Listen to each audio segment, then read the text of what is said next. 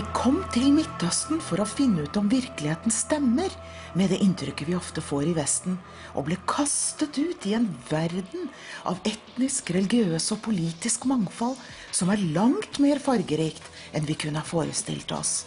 Vi har samtalt med ledende professorer, forretningsfolk, statsmenn og religiøse ledere om religion og politikk, om Israel og Gaza, ISIS og islamisme, de brutale forfølgelsene mot kristne og om jødedom, og hvorfor Vesten tok så feil i sin positive analyse av den arabiske våren, da vi naivt trodde at radikale islamister skulle bringe fred og vestlig demokrati til Midtøsten. What do you think, or to what degree do you think Henry Kissinger has a point when he points out that the West really should be more realistic and have a greater respect for the national sovereignty of each nation? I think that Henry Kissinger is exactly right. I would even make it a stronger statement. I think he was a little bit cautious in this.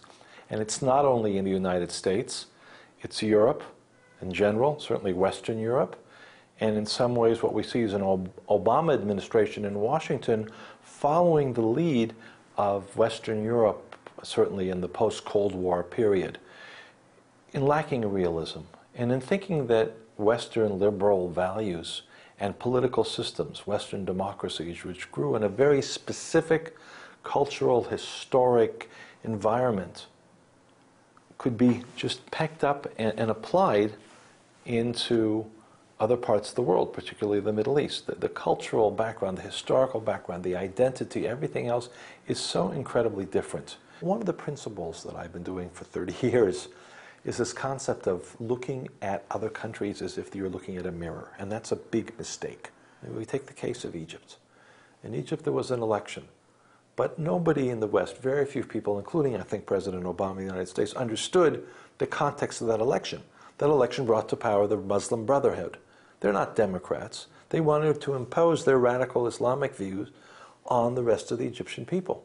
And it would have been a disaster, and the Egyptians didn't want that. This is not a country that has a long history of democracy at all. It's the first time they had any kind of election like this. And the West immediately assumed, aha, this is going to be that moment where they become democratic, like the French Revolution, which also went through its long uh, um, gestation period and its violence, or like the Magna Carta in, in, in, the UK or other places like that. It's, every country, every culture has to develop its own process. And the political correctness, I think, is a problem that doesn't open up for true information that could have brought uh, more peace, uh, for example, to the Israeli uh, Palestinian question as well. These are victims, Palestinians are victims. Therefore, Israelis are aggressors, and every image we see is reinforced in that sense. Well, you can't understand the conflict or, or help in any way to provide peace because Palestinians become dependent on that uh, refugee status, on the victim status. It's almost like being treated like children. It's patronizing and paternalistic. You can't take care of yourself, so we're going to help you we, the Europeans, with our humanitarian aid and our, our political experience, will help you against these terrible Israelis who are so powerful. And that's a complete misreading of the reality on the ground. Islam has never changed. Islam is the same that it always was 100, 200, 500 years ago. This whole philosophy of, of establishing the, the Islamic Caliphate uh, that existed in Spain, that existed in Europe, it existed throughout, throughout the world. Uh, they haven't changed. The, the problem is the, the naivety of you, of the Europeans, of the Western world. And, and, it's a naivety that stems from, from the fact that you're liberal and you're nice and you're pleasant and, and you want and you think that this is the, the, the, the way of life that everybody wants. And this is in Europe, this is in London, this is in Sweden, this is in Norway, uh, uh, this is in Canada, this is in the United States. And, and um, you all assume that, that, that they prefer to live with your values, but it's incorrect. And this is the same everywhere, throughout the Western world, throughout Europe. You don't read about it in the United States. You don't hear about how many Muslims and how many fundamentalist Muslims there are in the United States, and I don't know why, but the number is growing. It's growing in Canada, and, and, and it's become huge in, in, in Europe. Now, the Australians have said something very interesting. The Australians have said to the Muslims in Australia, either you adapt your values to the Australian way of life and accept the way we live, or get up and leave. Because you have 22, 23 Muslim countries where you can live your own way of life. If you want to be Australian, then you have to adapt yourself to the Australian liberal way of life, the Australian democracy, uh, the, the, the, liberal religious uh, uh, practices. You can't dictate your values to the Australian public. Now, if this were to be said by Scandinavian countries, by European countries, it, it, would probably be very important, but I'm not sure whether it's not too late. How do you view uh, Europe in the future?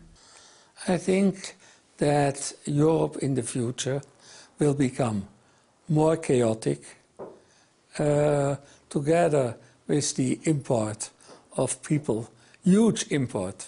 I don't say that you could have let in an immigration, a selective immigration of Muslims into Europe and not in these numbers. You hadn't a clue how to integrate them. Uh, you will get more tensions, you import also the tensions between various groups in the Middle East. We have seen fights uh, of Kurds and Turks in the Netherlands, not recently.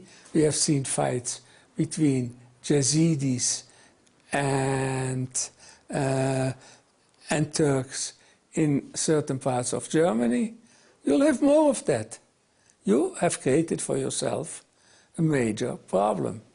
Would you say that foreign countries, as they intervene into uh, the issues of uh, the Middle East, uh, actually are ending up supporting forces that create war instead of peace? Uh, that is to a large extent true. The Palestinians could never have had all these wars if they hadn't been supported by Western countries. The West doesn't understand these countries, and the West doesn't want to understand these countries because the West wants one thing from the Arab world oil and left in peace. What went so terribly wrong in the assimilation of the Muslims into Europe? Well, uh, first of all, the Europeans and not only Europeans, the, the West in general, embraced foolishly a policy at that time, policy uh, of multiculturalism, they called it.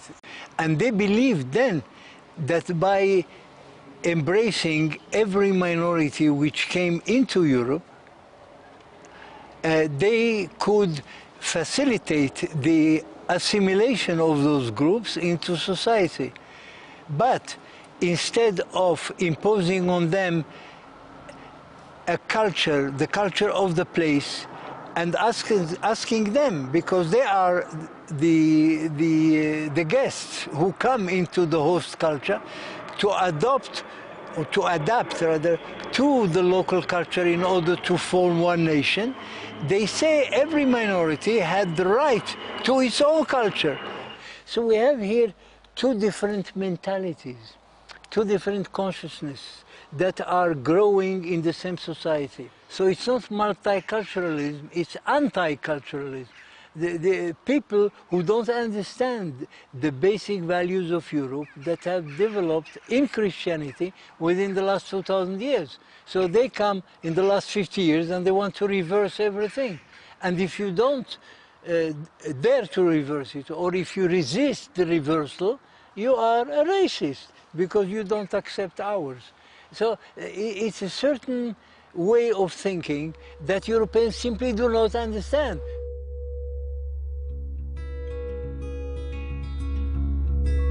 Jeg tenker at dette er sterk kost.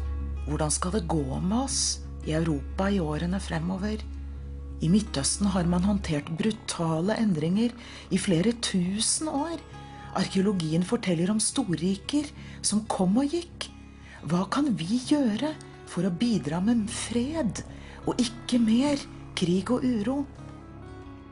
Med utsikt over en vakker arabisk bydel tenker jeg på disse historiske områdene, som er så spekket med spennende fortellinger.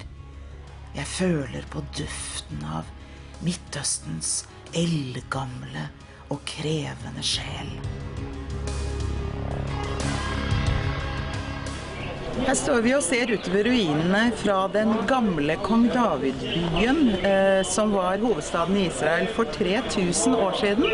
Og her har de funnet arkeologiske bevis med mynter og med seil, med navnene på de ulike sjefene som vi kjenner igjen fra den bibelske eh, tiden og fra Bibelen. Og her er det masse dokumentasjon nettopp på dette, at dette var altså det stedet her hvor David eh, laget sitt Jerusalem. Eh, og gjorde det til eh, hovedstad i Israel.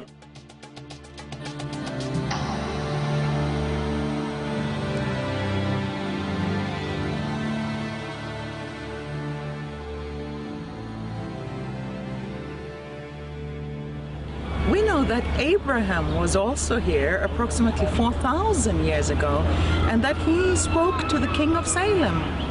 That's actually the first time, 4,000 years ago, and because of that, up until today, all, both for Judaism and Christianity, the blessing of the bread and wine is so important from that time that the king of Salem gave Abraham bread and wine in that period. There seems to be so many similarities between Christianity and Judaism, one of them being the concept of bread and wine. And the reason is very simple. People forget it or don't know it. Jesus lived in a Jewish city and was Jewish. And that's why Christianity is so similar to Judaism because all of the all of the first students, all of them grew up in Israel. All of them were walking where we're standing now today, and the new Judaism, they were Jewish, and that's why both uh, religions are so similar in a lot of different ways.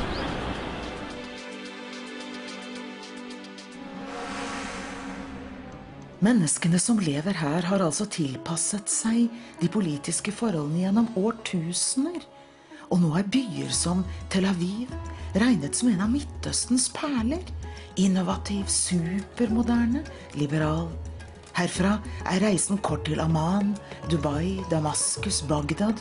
Og hele regionen preges av en bemerkelsesverdig mangfoldighet. It's such an interesting thing to come to Jerusalem and to Israel because once you get here, you see the diversity, the Arab food, the uh, Jewish quarter, the Christian quarter. Uh, and it's all so different from the impression we get of Israel uh, in the West and especially in Europe. How is that? Well, uh, what you're seeing is Israel as it is, and not the, uh, the descriptions of Israel that are in the press and, and, and given by other people who have you know, very nasty ideas about what they would like to do to Israel. Um, Israel is a very diverse country. It has uh, a population uh, from all corners of the earth. The Jewish population, for instance, is not mostly European. In fact, most Jews in Israel, most Israeli Jews, are from North Africa, the Middle East, uh, and Asia. And uh, a little bit under 50% of the Israeli Jewish population is European. Um, and if you, then you have the Arab population, and the Arab population is extremely diverse between uh, mostly Muslim, but even you know Christians as well as Druze. Um, there's a very large Bedouin population, which is different than the settled um, Arab population. It's a very diverse country, and uh, of course, you know, tourists from every country in the world come and visit. What we're seeing today with uh, uh, the rise in ISIS, the rise in, in other jihadi terrorist organizations, Hezbollah, Hamas, Islamic Jihad, the, the Al Nusra Front, and so on.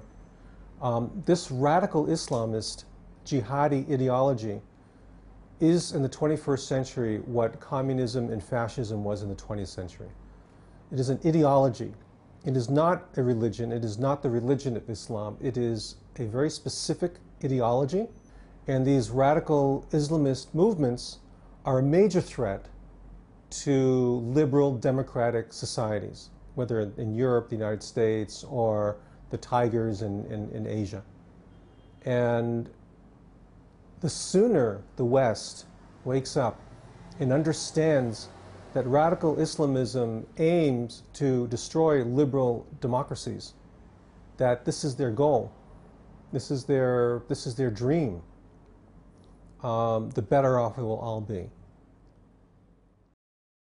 Israel is a relatively small country. It's much smaller than Norway or other countries of that size, but the diversity is immense. It's a diversity not only in geography, but mostly in human beings, in the people that you see and meet in Israel. We are at the forefront of European values. And this issue of gay and lesbians, I think, is a very good example. Uh, uh, I'm an Israeli diplomat, and our foreign ministry, the Israeli foreign ministry, was the first foreign ministry in the world to recognize homosexual couples as diplomats and to give them full couple rights. Uh, and we are very advanced in this, and I think that this is really a source of pride for all of us. Would you say that foreign powers outside the region and their meddling into Israeli and, and Palestinian uh, problems uh, actually help create the situation and make it worse? Well, it's hard to say. We welcome the intervention of powers who look at the situation in a, in a positive way and who want to help us find a solution. Uh, in that context, I would like to, uh, to, to remember also the positive Norwegian intervention in 1993 and the Oslo agreements. So this was a positive start. Afterwards, it turned into a disaster, but it was a positive start. So if the intention is good and if the intention is to find a good solution, then we welcome uh, uh, our friends from all over the world to come and express their opinion. Uh, but we need this peace because it is good for Israel and it is good for the Palestinians. We want peace and we know that peace comes with compromise and we are ready to pay the price of compromise.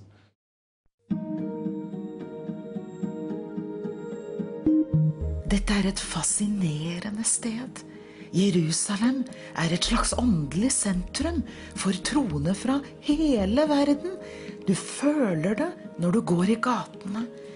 Det er noe i luften som er uforklarlig. Kristendommen med sine 2,3 milliarder kristne. Islam med 1,2.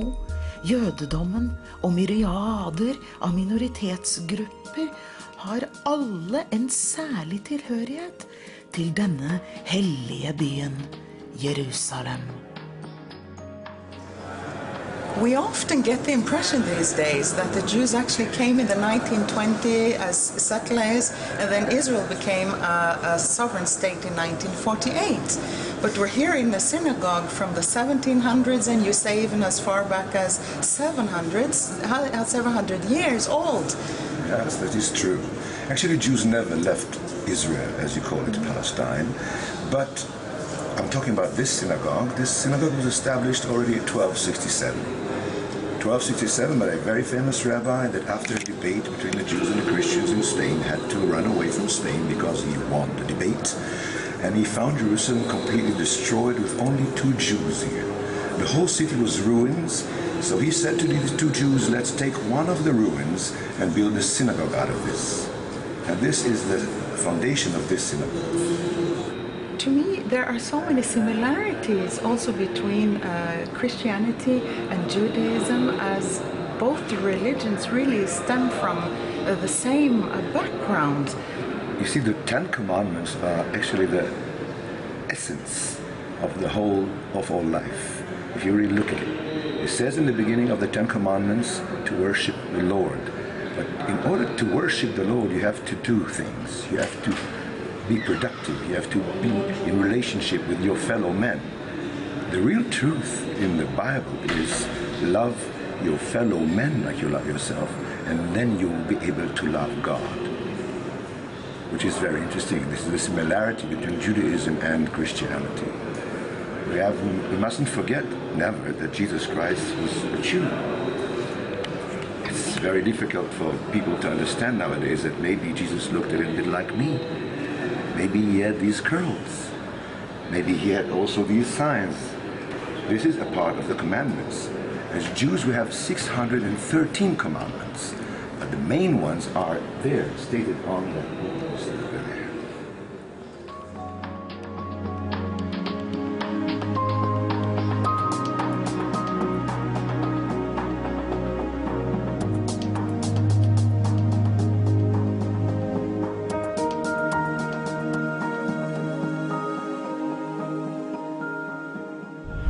from here, from the roof of the Churva synagogue, you can see all quarters of the old city of Jerusalem. You see those two churches up there? This is the Armenian quarter that have been in Jerusalem for 1700 years. The Jewish quarter is around you. All these houses with the hats. You see those kippas every house has. Straight ahead of you over there is the Holy Sepulchre and the church, the, all the Christian quarter before your eyes. And in the valley down there is the Muslim quarter. Behind the building is the Dome of the Rock and the place of the temple and the Mount of Olives. And all these names, when you hear them, you hear the past ringing here.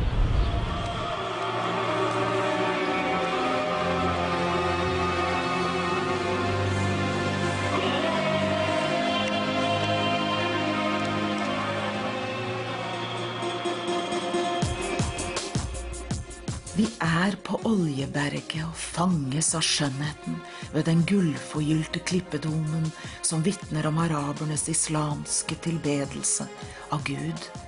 Jeg tenker på de arabiske og jødiske kvinnene som lever her. Jeg tenker på sønnene deres som har håp og drømmer for livet, og tar meg i å sende en inderlig bønn opp til Gud om at det må bli fred igjen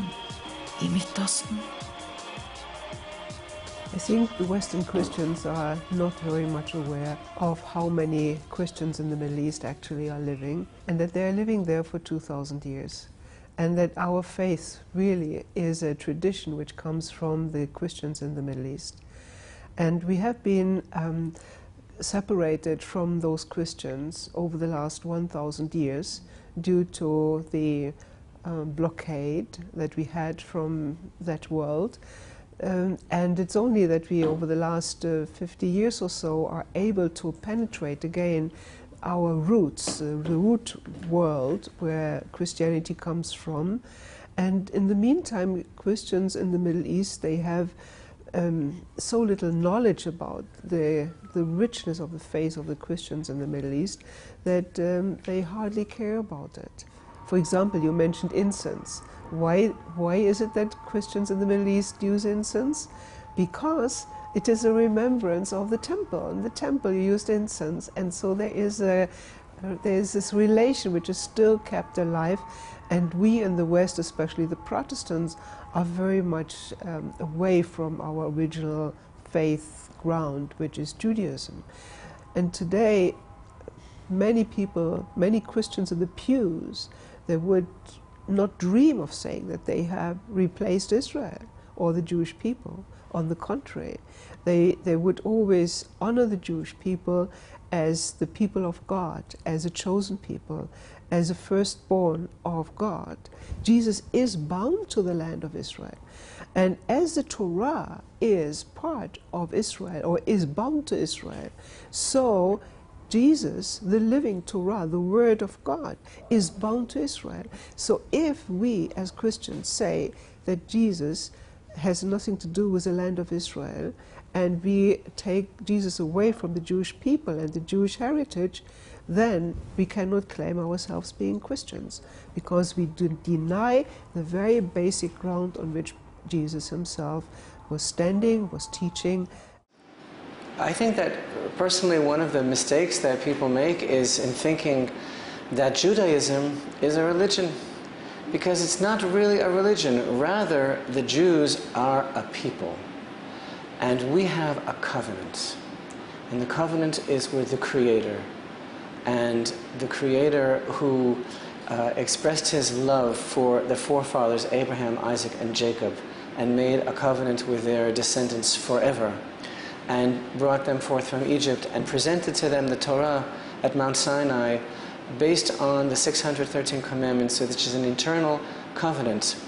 So, uh, on, you know, in a nutshell, really, when we talk about the faith of Judaism, we're really talking about an ancient way.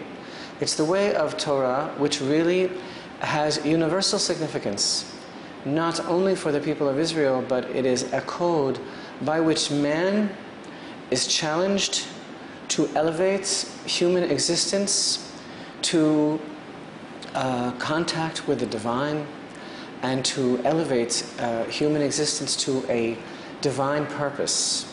You know, I think that for every person that is attached to the God of Israel, whether Jewish or not, any person who believes in the Lord God of Israel, whose name is one, the word Jerusalem is like a symphony on the ear. Jerusalem is mentioned over 700 times in the Bible of Israel. And everywhere, Jerusalem is synonymous with everything that is good in the world, with light, with hope, with the future rectified mankind. Why are 30% of the Nobel Prizes, and you guys come from Norway, uh, in the sciences over the last hundred years been given to Jews? Why in the Forbes 400 list, or the rich list in the UK, or the similar lists in Australia, why are 20 or 25% of these people Jewish? What, it, what it's about is that Jews over thousands of years have developed a culture of creativity, of hard work, of achievement, but most importantly, of risk taking. Jews think out of the box. Jews step out of their comfort zone. We've always done so. If you look at our history, people have tried to kill us for quite some time. But there's an old Jewish joke about how do you define a Jewish holiday? They tried to kill us, they didn't succeed, now let's eat. Okay? The idea being that despite this pressure, we go ahead and choose life. Look, we're sometimes victims, but I don't want to be a victim. Right? In other words, we were victims in the Nazis, okay, where my people were destroyed and burned and and, and killed. But the whole idea behind Israel is that we go from being an object of history to becoming a subject of history. It's too long that we've read our history as a series of they killed us, they expelled us, they hurt us. That means that we're an object, that people are making decisions for us. What the Zionist movement said and what led us back from all these countries to Israel is the notion that we're now subjects of history, that we can make our own history. We traveled around the world. Most people who were expelled from their nation forgot about it, assimilated. We didn't. We came home. You know, we're here. We're not going anywhere. So the quicker they get over it and say, you know what, let's make a deal. Let's figure out how to live with the Jews. Let's create a better world together. Then not only will this create peace between Arabs and Jews, but it'll really help the rest of the world go forward.